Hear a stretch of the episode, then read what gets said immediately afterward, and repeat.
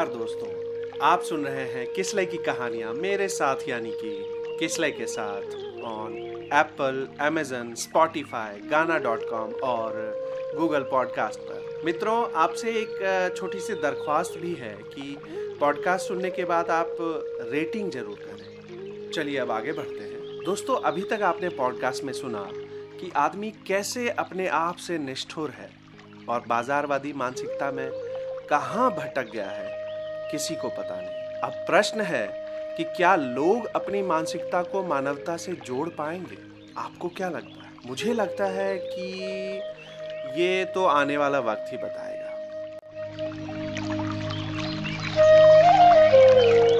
खैर, अब कहानी में आगे चलते हैं। हम लोग दुकान से शराब खरीदने के बाद वहीं पास की दुकान से कुछ सिगरेट और वेफर्स वगैरह भी ले चुके थे और टहलते टहलते एक गार्डन में पहुँच गए थे। जहाँ से सहयाद्री रीजन या वेस्टर्न घाट की खूबसूरत पहाड़ियाँ दिख रही थी हमें। माथेरान इतना खूबसूरत होगा, ये उस वक्त पता चल रहा था। मुझे याद है, मैंने झट से अपना कैमरा निकाला और बहुत से चित्र को अपने कैमरे में कैद कर लिए थे। इधर मैं फ़ोटो खींच रहा था और वहाँ भैया और उनके दोस्त लुट रहे थे। मैंने पलट कर देखा तो पाया कि भैया और उनके दोस्त बंदरों के साथ हाथापाई कर रहे थे। एक दोस्त की तो पॉकेट भी फट गई थी। अचानक देखकर मुझे बहुत हँसी आई थी। किसी तरह बंदरों से पीछा छुड़ाकर सारे वेफर्स को बंदर के हवाले करने के बाद हम फिर से दुकान पर गए। फिर से सारा सामान खरीदा और फिर उसी गार्डन के रास्ते हम अपने होटल की तरफ़ बढ़े। पर इस बार भैया ने अपने पीठ में टांगने वाले बैग के अंदर सारा सामान रख लिया था। आसपास घूमते टूरिस्ट हमें ऐसे देख रहे थे जैसे हम पर बस हंसे जा रहे हो और कह रहे हो, बन गए ना चूसिए।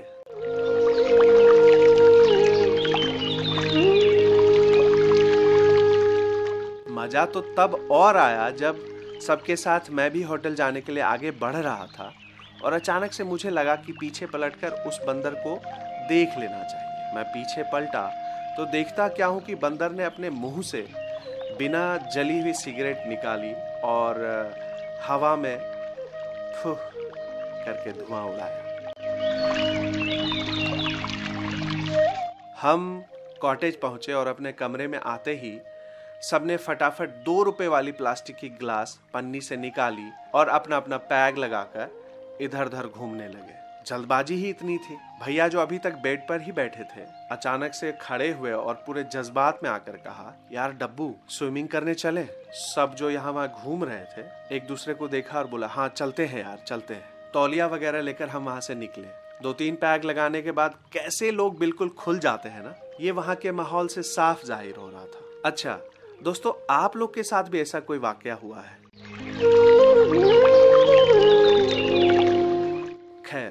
ऑड वक्त में पूल में नहाने का एक अलग ही सियापा चल रहा था हम लोगों का। हमने पानी में खूब तैराकी की। कुछ देर बाद सबका नशा जैसे उतर सा गया था और शरीर में ठंड बढ़ने सी लगी थी। सब लोग पूल से बाहर आए और बदन पर तौलिया लपेटे अपने कमरे में घुस गए। रास्ते में लोग हमें ऐसे देख रहे थे जैसे कह रहे हो, कौन है ये लोग? या फिर किसी की नज़रों से ये पता चल रहा था कि बड़ी मस्ती चढ़ी है इन लोगों को। फिर कोई कह रहा था, ऐसी उम्र में ऐसा ही होता है। और पता नहीं, न जाने क्या क्या कह रहे थे। खैर, हम सबने फटाफट कपड़े बदले और अपनी अपनी रजाई में घुस गए। आह, क्या सुकून मिल रहा था पूरे बदन को। जैसे गुनगुनी ठंड होती है ना, वैसी ही गुनगुनी सी गर्मी तन और मन को आनंद की अनुभूति करा रही थी।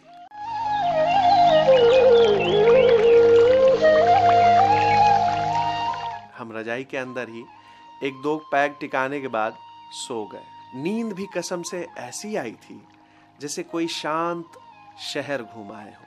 तीन घंटे जम के सोने के बाद हम नौ बजे रात को खाना खाने निकले। टहलते टहलते एक अच्छा सा रेस्टोरेंट ढूंढ लिया और ऑर्डर देकर बिल्कुल लजीज वेज और नॉन वेज मंगवाया और दबा कर खाया। और जाते वक्त वहाँ के मैनेजर को बहुत शाबाशी दी।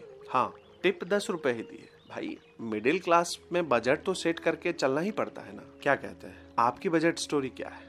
बताइएगा। हम वहाँ से आगे निकले और थोड़ा वॉक करते हुए पान की दुकान पर पहुँचे। हम चारों ने पान खाया और जब दुकानदार ने सौ रुपए मांगे तो हम लोगों को ये बात सुनकर चक्कर से आ गए कि खाकर थूक देने वाली चीज़ का इतना दाम हमने कभी नहीं सोचा था। और अभी अभी हमने मिडिल क्लास का गीत भी तो गाया था। दस रुपए टिप देकर। और ये सोचकर निकल आए थे वहाँ से कि इतने महँगाई में से ज़्यादा टिप देता कौन?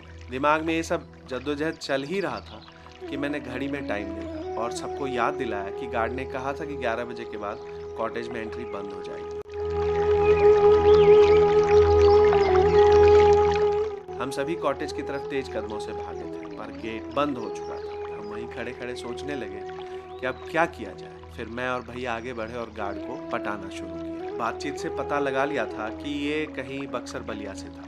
हमने गाँव के बारे में, उसके बारे में पूछते पूछते उसे पटा लिया था। वो हमारा दोस्त बन गया था और इमोशनल होकर उसने हमें अपना वचन दिया कि आप लोग कमरे से वापस आकर आराम से स्विमिंग पूल जाएँगे कोई नहीं रोकेगा। आप उस वक्त हमें एक बार को लगा कि हम गार्ड प्रजाति के भगवान प्रभु श्री राम को प्रणाम कर रहे हैं।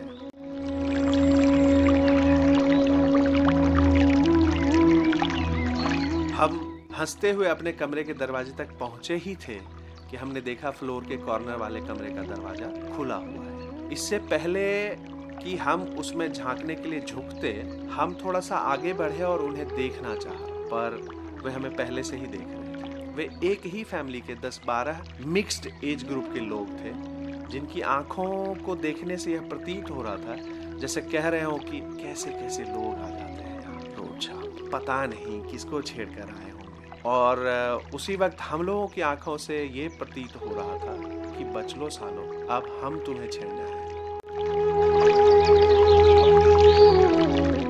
हम सबने एक दूसरे को देखा और खिलखिलाकर हंस पड़े थे। उनका दरवाज़ा ऐसे ज़ोर से लगा जैसे हमारे मुँह पर लगा हो। हम हँसते हुए वहाँ से कमरे में आए और अपने अपने ऑब्जर्वेशंस को शेयर करने लगे कि कैसे, किसकी आँखों से क्या झलक रहा हमने काफ़ी देर तक इस पर डिस्कशन किया, हँसी मज़ाक किया, बातचीत करी। फिर हमने कुछ कंबल लिए और स्विमिंग पूल के पास बने एक प्लेटफॉर्म पर चार कुर्सियाँ लगी हुई थी। हम वहाँ जाकर बैठ गए। सबके मन अब थक चुके थे। वे मशीनी बातें करना शुरू कर चुके थे और मैं सितारों की उस दुनिया में खोया हुआ आकाश की तरफ़ देख रहा था। मैं सितारों को देखते देखते कुछ गुनगुनाने लगा। आने वाला पल जाने वाला है। आने वाला पल जाने वाला है।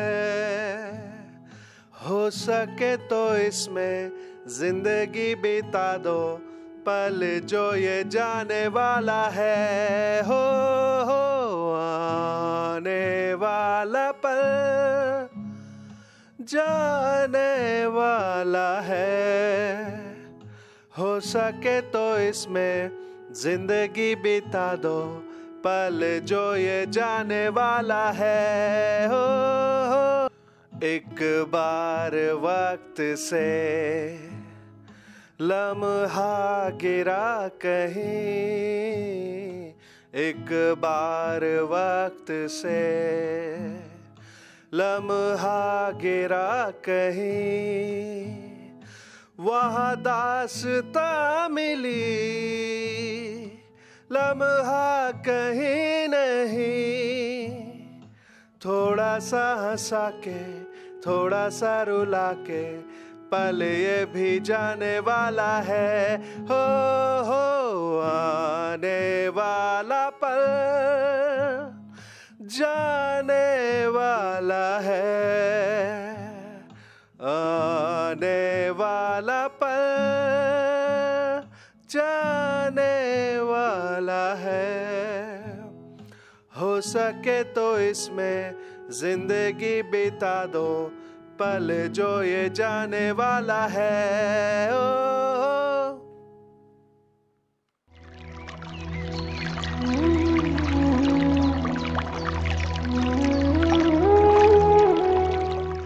दोस्तों मुझसे अच्छी आवाज़ में आपको YouTube पर किशोरदा का गाया हुआ ये गाना मिल जाएगा। मैं तो बस ऐसे ही मस्ती मस्ती में गुनगुना लेता हूँ।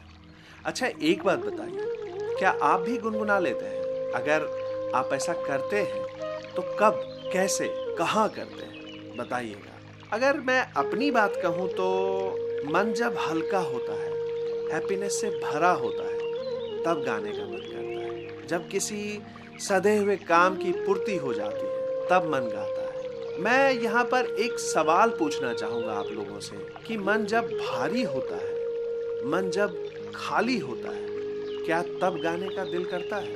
आप किस स्टेट में गाते हैं? बताइए। गाना खत्म हो चुका था। मैंने अपना ईयरफोन निकालकर उन लोगों को फिर सुनना शुरू किया। तो पाया कि वे वही भयानक मशीनी बातें कर रहे थे, जैसे कि शेयर बाज़ार, बजट, देश का पॉलिटिक्स, होम लोन्स, कार की planning family planning struggling family office की लड़कियाँ करप्ट बॉस रिटायरमेंट वगैरह वगैरह। मैं ये सब सुनकर ताज्जुब से भरा हुआ था। मैं सोच रहा था कि काम करने वाले लोग कभी रिटायर होते हैं क्या? अगर हाँ तो फिर ऐसा काम करते ही क्यों? देश का पॉलिटिक्स डिस्कस कर रहे हैं। क्या चीखते न्यूज़ चैनल से देश की जानकारी मिल रही है? जब घटिया न्यूज़ देखकर बायस ही होना है तो बेसलेस डिस्कशन करते ही क्यों करप्ट बॉस की करप्ट स्टोरी से खुद के फ्रस्ट्रेटिंग डिज़ायर को फुलफिल कर रहे हैं और कह रहे हैं कि हम सबकी रेस्पेक्ट करते हैं, हम सबकी इज़्ज़त करते हैं। न जाने क्या क्या जीवन में चल रहा है। और ऐसी बातें करके क्या हो रहा है? कुछ नहीं। बस समय कट रहा है। अगले दिन से वही लोकल ट्रेन बेस्ट की बसें sharing auto vada pav cutting चाय, लड़ मरने की चाहत और पीठ पर टांगने वाले बैग को आगे छाती से लटकाकर जीने वाली ज़िंदगी की भागा दौड़ी शुरू। कुछ पाने की चाहत में सब कुछ खोकर सब कैसे भागे जा रहे थे? पता चल रहा था और इन सब में मन वो खाली था। खैर, मैंने काफ़ी देर तक ये सब सुनने के बाद एक बात छीनी। मैंने कहा कि भैया लोग, आप सभी ज़िंदगी से क्या चाहते हो? पहले तो ये बात सुनकर सब लोग एकदम चुप हो गए, जैसे मैंने पहली बार रैगिंग लेते हुए चड्डी उतारने को कह दिया हो। अब यहाँ चूँकि रैगिंग की बात हुई है तो मैं आप सभी से पूछना चाहूँगा कि क्या रैगिंग आपके साथ भी हुई है? स्कूल, कॉलेज, फैमिली, शादी, या यहाँ तक कि सड़क पर भी कभी कभी रैगिंग हो जाती है? अगर हुई है तो अपने किस्से शेयर ज़रूर कीजिएगा। जिनके साथ रैगिंग नहीं हुई है, वे अपने आप को सौभाग्यशाली समझिए। नहीं तो इनके क्या क्या खामियाजा भुगतने पड़े हैं लोगों को, आप शायद जानते ही होंगे। चार लोगों में कोई अपना मुँह खोल ही नहीं रहा एक बंदा पूरे टाइम चुप ही रहा। वहीं दूसरे बंदे ने एक लाइन में जवाब दिया, पता नहीं, बड़ा सा कंफ्यूजन है। उसमें से भैया को छोड़कर जो तीसरा बंदा था, उसने इस बात को काफ़ी देर तक खींचा। उन्होंने कहा कि मैं ज़िंदगी अपने शर्तों पर सामान्य तरीके से जीना चाहता हूँ, जिसमें एक बीवी हो, एक घर हो, एक गाड़ी हो खाना पीना हमेशा अवेलेबल होना चाहिए और हाँ लड़की पढ़ी लिखी ग्रेजुएट होनी चाहिए, ताकि बाद में अगर जॉब कराना पड़े तो कर सके। वे बड़े प्राउडली इस बात को कह रहे थे। और मैं बॉर्न स्लेवरी की बात सोच रहा था। दोस्तों, आपको क्या लगता है? ज़िंदगी ऐसे ही चलती है? या फिर ज़िंदगी से आपकी शर्तें क्या है? सोचिएगा और बताइएगा ज़रूर।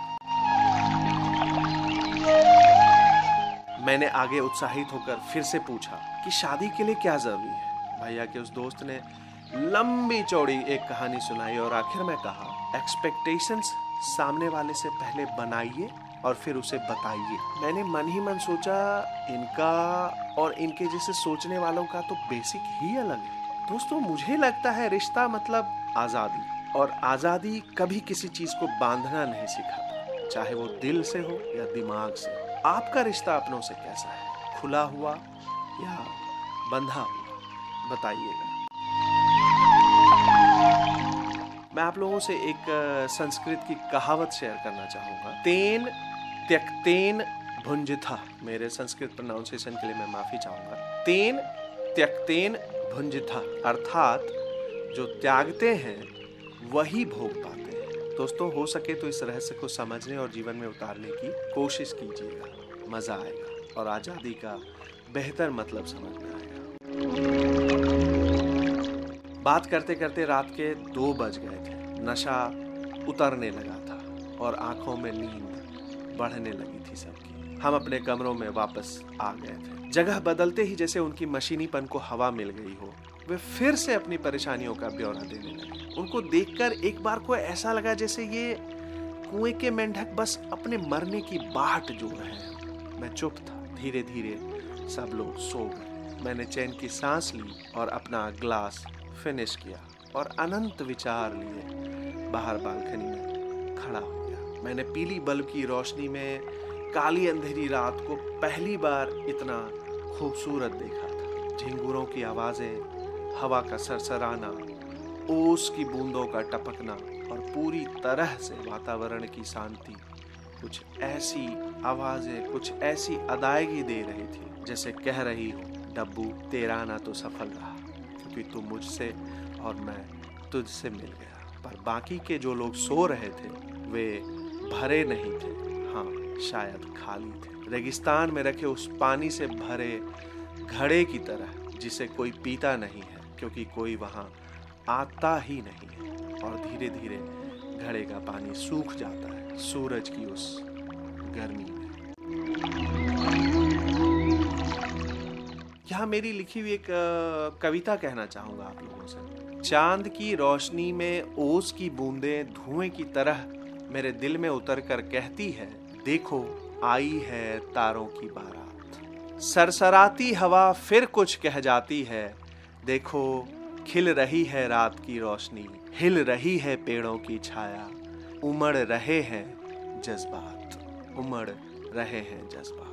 मन कितना शांत, कितना क्लांत उन पंथियों की तरह। मन कितना शांत, कितना क्लांत उन पंथियों की तरह, जो दूर कहीं से आते हैं, जो दूर कहीं को जाते हैं।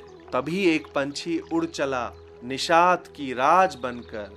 तभी एक पंछी उड़ चला, निषाद की राज बनकर, कि ठंडी हवा फिर कहती है कुछ खुलकर। एक सा संगीत बनाती झिंगुरे तराने कुछ गा रही कि चांदनी और रोशनी किसको राह दिखा रही। मेरे सीने की धड़कन रुक गई है जैसे बीते लम्हे फिर से बहला गई। मेरे सीने की धड़कन रुक गई है जैसे बीते लम्हे फिर से बहला गई। लुका छुपी करती चांदनी को देखो कैसे मुझे जला रही। लुका छुपी करती चांदनी को देखो कैसे मुझे जला अभी रात की उस मधोशी में खोया हुआ ही था कि अचानक मैंने जैसे कोई साया देखा मेरे कमरे में घुसने और दरवाजे की छिटकिली लगाने में जरा भी वक्त नहीं लगाया मैंने। मुझे डर का करंट सा लगा। मैंने स्टडी लैंप ऑन किया और कंबल में फट से घुसकर सर तक कंबल तान लिया।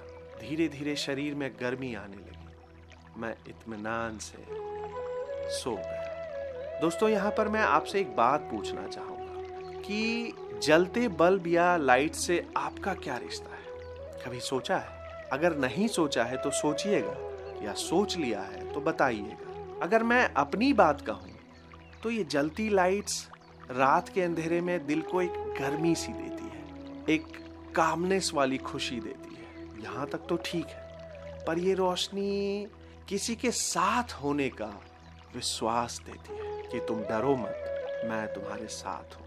दोस्तों, आपके फैमिली क्लोज फैमिली फ्रेंड्स या अन्य संसार के मानव में किस पर लाइट सा विश्वास है? या आप अविश्वासी हैं? बताइएगा।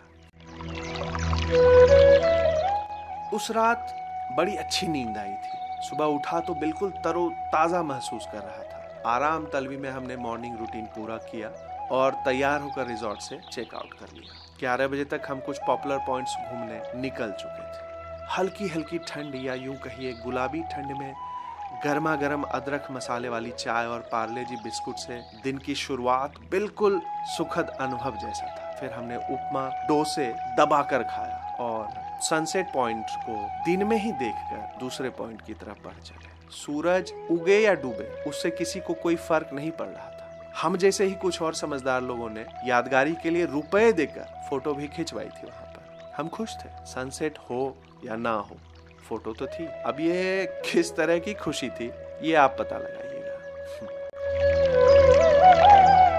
हम जंगलों के बीच से जाते रास्तों से गुजर रहे थे। सब लोग पता नहीं क्यों मुँह बनाकर बस चले जा रहे थे और रास्ते में पड़ने वाले अंग्रेज़ों के पुराने घर, दरवाजे ओल्ड स्ट्रक्चर देख रहे थे। मैं मन ही मन रोमांचित हो रहा था। पर भैया और उनके दोस्त हर बात से इतने परेशान थे कि वे बस चले जा रहे थे। हम चलते चलते एक ऐसे हिल टॉप पर पहुँचे जहाँ से क्या बताऊँ, क्या नजारे थे। पहाड़ियाँ ऐसी दिख रही थी जैसे आसमान में कोई टेढ़े मेढ़े रास्ते को जाते देख रहा हरी हरी घास ऐसी दिख रही थी जैसे कोई सुंदर सा बेड लगा हो।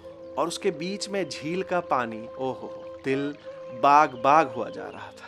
और उस पर सोने पर सुहागा तब हो गया जब लाल, बैगनी, सफ़ेद, गुलाबी, पतली पंखुड़ियों वाली लहलाती फूलों की झाड़ियाँ। देखकर ऐसा लग रहा था जैसे वादियों में फूलों की सेज लगी हो। मेरा मन तो भर ही नहीं रहा था। मैं फ़ोटो खींचने के लिए पीछे वाली पहाड़ी रास्तों से नीचे उतरने लगा था, जहाँ मुझे एक विदेशी जोड़ा मिले, जो बहुत ही फ्रेंडली थे। मैं अलग अलग एंगल से फ़ोटो खींचने की कोशिश करने लगा था। उन विदेशी कपल को मेरा ये एक्साइटमेंट पता नहीं अच्छा लग रहा था। हम लोगों की आपस में बातें भी हुई। हम लोग बहुत खुश थे और चिल कर रहे थे। पर वक्त को भी तो खलता होगा ना। ऊपर बैठे भैया और उनके दोस्तों के उदास मन मेरे नाम की जैसे दुहाई दे रहे थे। दोस्तों में से एक दोस्त आया और मैं समय की नज़ाकत को समझ गया था। उन पर्वतों, पहाड़ों, झीलों आदि को पीछे छोड़कर दोस्त के साथ में वापस लौट आया था। रास्ते में यही सोच रहा था कि मैं कितना भाग्यशाली हूँ कि मुझे प्रकृति का इतना खूबसूरत नज़ारा मिला और वे लोग कैसे जो खाली मन लिए, पालथी लगाकर बस बैठे हुए थे। सुन्न से। दोस्तों, आप किस तरीके से अपने आप को लकी मानते हैं, बताइएगा। हम उस स्थान से आगे बढ़ चुके थे और पहुँच गए थे एक झील के किनारे, जिनके बगल बगल से हम चल भी रहे फ़िल्मों में जैसे अमेजन घाटी दिखाई जाती है ना, ठीक वैसे ही वो झील हमें दिखाई पड़ रही थी। ये अपने आप में एक अनोखा दृश्य था। पानी और पेड़ एक लेवल पर कहीं ऊपर तो कहीं नीचे थे। ऐसा लग रहा था जैसे दोनों मिलकर एक गुफा सी बना रहे हैं, जिसमें फंस गए तो कभी निकल नहीं पाओगे। वहाँ रुककर हम लोग थोड़ी देर सुस्ताए थे। नींबू पानी पिया था, कुछ हल्का फुल्का खाया था, और वो झील हमारे घूमने का आखिरी पॉइंट था। वहाँ से हमने डिसाइड किया कि अब घर लौटने की तैयारी करनी चाहिए। दोपहर का वक्त हो चला था। सबको भूख भी लग रही थी। हम घूमते घूमते एक मैस में घुसे, जहाँ थाली सिस्टम था। हम सभी ने जमकर पहले खाना खाया और एक लीटर वाले ज़बरदस्ती उपयोग में लाए जाने वाले प्लास्टिक के बोतल से भर भर कर पानी पिया। पेट, खाना और पानी से भरकर ढोलक की तरह फूल गया था। और गुड़गुड़ करके अंदर से बज भी रहा पर क्या फ़र्क पड़ता था? हम वहाँ से फिर पैदल चलते हुए टैक्सी स्टैंड की ओर बढ़ने लगे थे। उसके दो रीजन थे। एक तो वही एक रास्ता था और दूसरा कि थोड़ा चलने से पेट का खाना डाइजेस्ट हो जाता है। ये नियम लगभग हर हाउस होल्ड में माना जाता है। आप भी ऐसा करते ही होंगे या नहीं करते हैं? बताइएगा। अब यादों की बारी थी। माथेरान में बिताए 25-30 घंटे फ़िल्म की तरह दिमाग में घूमने लगा था। सच कहूँ तो बहुत मिस करने लगा था वहाँ बिताए उन पलों को। दिमाग में रिवाइंड वीडियो की तरह पूरा माथेरान चल रहा था कि अचानक से एक नज़र मेरे सामने आ गई और मैं वहीं अटक गया। बात दरअसल ये थी कि मैंने एक अकेली लड़की और उसकी माँ को देखा था, जो दूर जंगल में पुराने से घर के पास खड़ी थी। और मैं सोचने लगा था कि उनकी आँखों में किस तरह की भावनाएँ हैं जो जमी सी हैं। ये बात सही है कि माथेरान का जनजीवन बहुत ही शांत था। लोग प्रकृति पर बहुत से मामलों में आश्रित थे, पर मन इसका क्या? ये तो भावनाओं के दौर से गुजरता रहता है। ये हमेशा एक सा नहीं रह सकता, है ना? इसे तो कोई चाहिए जिसे ये अपने दिल की बात कह सके। नहीं तो ये मन उदास हो जाता है और फिर सूनापन इतना गहरा हो जाता है कि यह अवसादित होने लगता है। मतलब डिप्रेशन के गहरे गर्त में गिरने लगता है। निराशा, हताश होना, लाचारी आपकी आम ज़िंदगी का हिस्सा बनने लगती है और हद तब हो जाती है जब इसका कोई आत्मज्ञान नहीं हो पाता, क्योंकि ये आपके मानसिक क्षमता को ही नकारात्मक सोच देने लगती है और आप उसी में घुल मिलकर जीने लगते हैं। जब तक कोई आपके व्यवहार पर प्रश्न नहीं करता या बताता है कि जो तुम कर रहे हो वो सही नहीं है, तुम्हें एक्सपर्ट कंसल्टेशन की ज़रूरत है। तब तक आप बस अपनी ज़िंदगी काट रहे होते हैं और बहुत बार आप सिर्फ़ क्रोधित होते हैं और आपको वही सही भी लगता है। ये एक ऐसी मानसिक विभत्सता है जिसे पार पाना बिल्कुल आसान नहीं है, पर हाँ नामुमकिन भी बिल्कुल नहीं दोस्तों, मेंटल हेल्थ को लेकर आपके मन में क्या विचार उठते हैं? बताइएगा। मैं सोच में डूबा हुआ भी था और उस घर और उन दोनों को भी देख रहा था। घर के आधे खुले दरवाजे से एक लड़की अपनी माँ को कपड़े धोते हुए देख रही थी, या उसकी नज़रें मुझसे टकराई थी, ऐसा मुझे प्रतीत हुआ था। फिर माँ बेटी की नज़रें एक साथ मुझसे टकराई थी। उन आँखों में क्या छुपा हुआ था, ये तो मुझे मालूम नहीं, पर एक बार को ऐसा लगा जैसे ना जाने कितने सालों से इन लोगों की अपनों से बातें नहीं हुई खैर, वो पल अधूरा ही रहा। मैंने उन लोगों से कोई बातचीत नहीं की। पर दोस्तों, कई बार हम अपने अधूरी चाहतों को एक कहानी बनाकर पूरी कर लेते हैं। क्या आप भी इस बात से इत्तेफाक रखते हैं? माथेरान में उस वक्त पुलिस की कोई खास व्यवस्था नहीं थी। हाँ एक जर्जर चौकी ज़रूर दिखाई दिया था। एक डाकघर, जो पता नहीं कब से बंद कुछ खंडहर और कुछ पारसियों के पुराने घर, एक बैंक और एक एटीएम। कुल मिलाकर सब कुछ जैसे जबानी याद हो गई थी मुझे। प्रश्न ये था कि डिप्रेस कौन थे? वो लड़की और उसकी माँ जो जंगल में एक पुराने से मकान में रहते थे, या भैया और उनके दोस्त जो सिर्फ़ मशीनी बातें करते थे, या वो डब्बू, यानी कि मैं, जो इन सब बातों को सोच रहा था। बताइएगा। हम ये सारी बातें सोचते सोचते टैक्सी स्टैंड पर पहुँच गए। तुरंत टैक्सी मिल गई, जल्दी स्टेशन पहुँच गए, तुरंत ट्रेन मिल गई और हम अपने अपने बैग को सीने से लगाए बैठे, फिर से कहीं खो गए। फिर से वही भीड़, वही लोग, वही शोर, सब कुछ वैसा ही हो गया, जैसा छोड़ कर गए थे। हम अपने अपने घर शाम होते होते पहुँच चुके थे। बस पीछे रह गया था मेरा खाली मन, क्योंकि मैं भर चुका था सफ़र के ख्यालों में और रह गया था उन लोगों का खाली मन मशीनी ख्यालों में।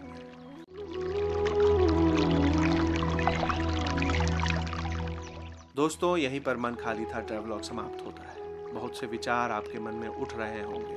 बहुत से सवाल मैंने आप लोगों से पूछे उन्हें सोचिएगा और मन करे तो बताइएगा। दोस्तों, पूरे देश भर में आज़ादी महोत्सव मनाया जा रहा है। आप सभी को भारत के छिहत्तरवें स्वतंत्रता दिवस की शुभकामनाएँ देता हूँ और आज़ादी के इस शुभ दिन पर मैं सिर्फ़ यही कहना चाहता हूँ कि कई बार हम अपने आप को ही अपना गुलाम बना लेते हैं, जिसका हमें सही अंदाज़ा नहीं होता है। और अगर स्वतंत्रता का सही मतलब जीना है तो हमें अपने आप से भी आज़ाद होना पड़ेगा। यही हमें देशभक्ति से, आत्मभक्ति का और आत्मभक्ति से देशभक्ति का गुण सिखला पाएगा।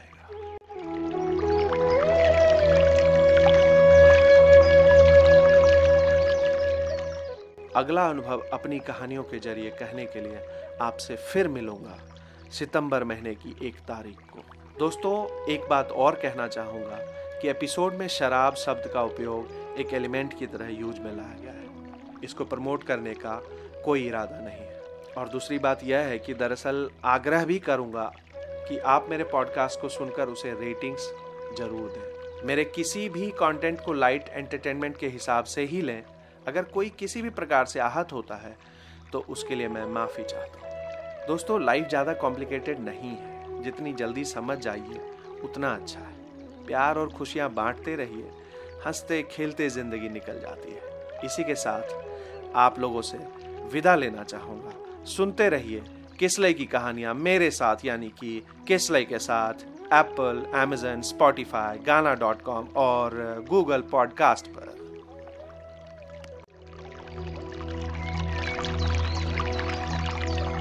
Thank.